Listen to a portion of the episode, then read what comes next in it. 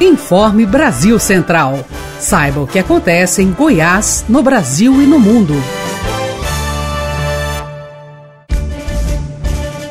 Olá, uma ótima noite para você que nos acompanha nesta segunda. Eu sou Guilherme Rigonato e você fica agora com as principais notícias com a equipe da Agência Brasil Central de Comunicação. Lojistas se preparam para Black Friday. A campanha aposta em descontos acima de 50% para atrair o consumidor e aumentar as vendas. Denise Parreira. Shoppings e lojas de rua já se mobilizam para a Black Friday, que acontece na próxima sexta-feira. A data, importada dos Estados Unidos, já entrou para o calendário do comércio brasileiro. Lojas físicas e virtuais prometem ofertas e descontos para atrair o consumidor. Para quem está planejando ir às compras, é importante seguir algumas dicas. Por exemplo, pesquisar o valor que o produto era vendido antes de entrar na promoção, para saber se o desconto oferecido é real. Também é importante verificar a política de troca da loja e guardar notas fiscais e comprovantes de pagamento. Governo de Goiás e montadora de Anápolis anunciam um investimento de um bilhão e meio de reais na fábrica e criação de 2 mil empregos diretos. Riva Cran, o governador Ronaldo Caiado e dirigentes da CAOA, montadora de veículos de Anápolis, anunciaram na tarde desta segunda-feira investimentos que serão feitos nos próximos cinco anos, no valor de 1 bilhão e 500 milhões de reais na empresa. Com o investimento, a expectativa é que sejam criados mais de 2 mil empregos diretos em cinco anos e 25 mil indiretos. A empresa que hoje produz cinco modelos vai produzir mais 10 novos modelos. A Caoa é uma das empresas que foi beneficiada com a sanção da medida provisória que permitiu a volta do Centro-Oeste na política de incentivos fiscais para o setor automobilístico. Em seu discurso, Caiado destacou que quer garantir sempre mais investimentos para os municípios goianos. Isso tudo vai mostrando que, meu amigo, não vai dar para você construir, fabricar todos esses acessórios em outros estados que não seja aqui perto de nós. Vocês vão ter esse poder, indiscutivelmente, de puxar todas essas indústrias que são satélites da indústria maior de vocês para a nossa região do estado de Goiás. É o pedido que eu faço. É o que eu, é o que eu sempre deixei claro ao presidente da CAU. Presidente, eu não vou lhe incomodar com nada. Eu sou um extremamente circunspecto nas minhas coisas. O que eu desejo é o desenvolvimento do Estado. O que eu desejo é emprego para meu povo. Emprego com dignidade. Sabendo que eu tenho que cuidar de 7 milhões e 200 mil goianos. Vamos com notícias do esporte. A Lair de Paula traz informações sobre a Copa do Brasil. A CBF confirmou o sorteio dos mandos de campo para a semifinal da Copa do Brasil para essa terça-feira às 15 horas. Os confrontos serão América Mineiro e Palmeiras, Grêmio e São Paulo, com as partidas de ida e volta que serão realizadas no dia 23 e 30 de dezembro. O campeão da Copa do Brasil vai receber 70 milhões de reais. O vice-campeão ganhará 22 milhões de reais. Muito bem, Alair, daqui a pouco informações sobre os times goianos. E os moradores da cidade de Porangatu, na região norte de Goiás, se depararam com uma situação no mínimo inusitada neste fim de semana. Pelo menos cinco jacarés apareceram em pontos diferentes da cidade. Camila Teixeira. Esse já é o quinto animal capturado pelo Corpo de Bombeiros em Porangatu, dentro da zona urbana da cidade. Isso em um único dia. O último jacaré capturado foi no setor Vera Lúcia e, segundo o Corpo de Bombeiros, o animal era de pequeno porte. A suspeita é que o jacaré tenha vindo da Lagoa Grande de Porangatu. Ele foi resgatado a um quilômetro da lagoa e depois devolvido para lá. O Atlético entra em campo logo mais às 8 da noite para fechar a rodada e tentar escapar da zona de rebaixamento do Brasileirão. Vitor Monteiro. A partir das 8 da noite, o Atlético Goianiense tenta encerrar uma sequência negativa que já dura cinco partidas na Série A, sete partidas na temporada 2020. Enfrenta o esporte em Recife, na Ilha do Retiro, e é um confronto muito importante para a equipe goiana. O Atlético que entrou na zona de rebaixamento após o empate do Vasco ontem contra o São Paulo no Morumbi. No momento, com 24 pontos, o Dragão abre a faixa de rebaixamento e é o 17º colocado. E o Sport é um concorrente direto pela permanência, está na 14ª posição, com 25 pontos, um ponto a mais. Para o jogo de hoje, Marcelo Cabo deve mandar o Atlético a campo com Jean, Dudu, João Vitor, Gilvan e Nicolas, William Maranhão, Richelli ou Matheus Vargas, Chico, Janderson Ferrares e Zé Roberto.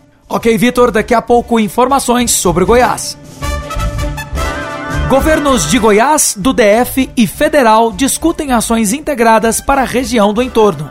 Franciele Oliveira. É isso aí, Guilherme. Mais uma vez, nossa reportagem sai de Goiânia e percorre o estado para noticiar as ações do governo. Amanhã, a Secretaria de Segurança Pública de Goiás vai participar de uma reunião com representantes do governo federal e do Distrito Federal para discutir a implantação de ações integradas na área da segurança pública na região do entorno do Distrito Federal. Vai ser discutido também a criação de um comando especializado da Polícia Militar que vai visar exclusivamente o policiamento ostensivo nas cidades que estão no entorno de Brasília. A cobertura completa você confere aqui.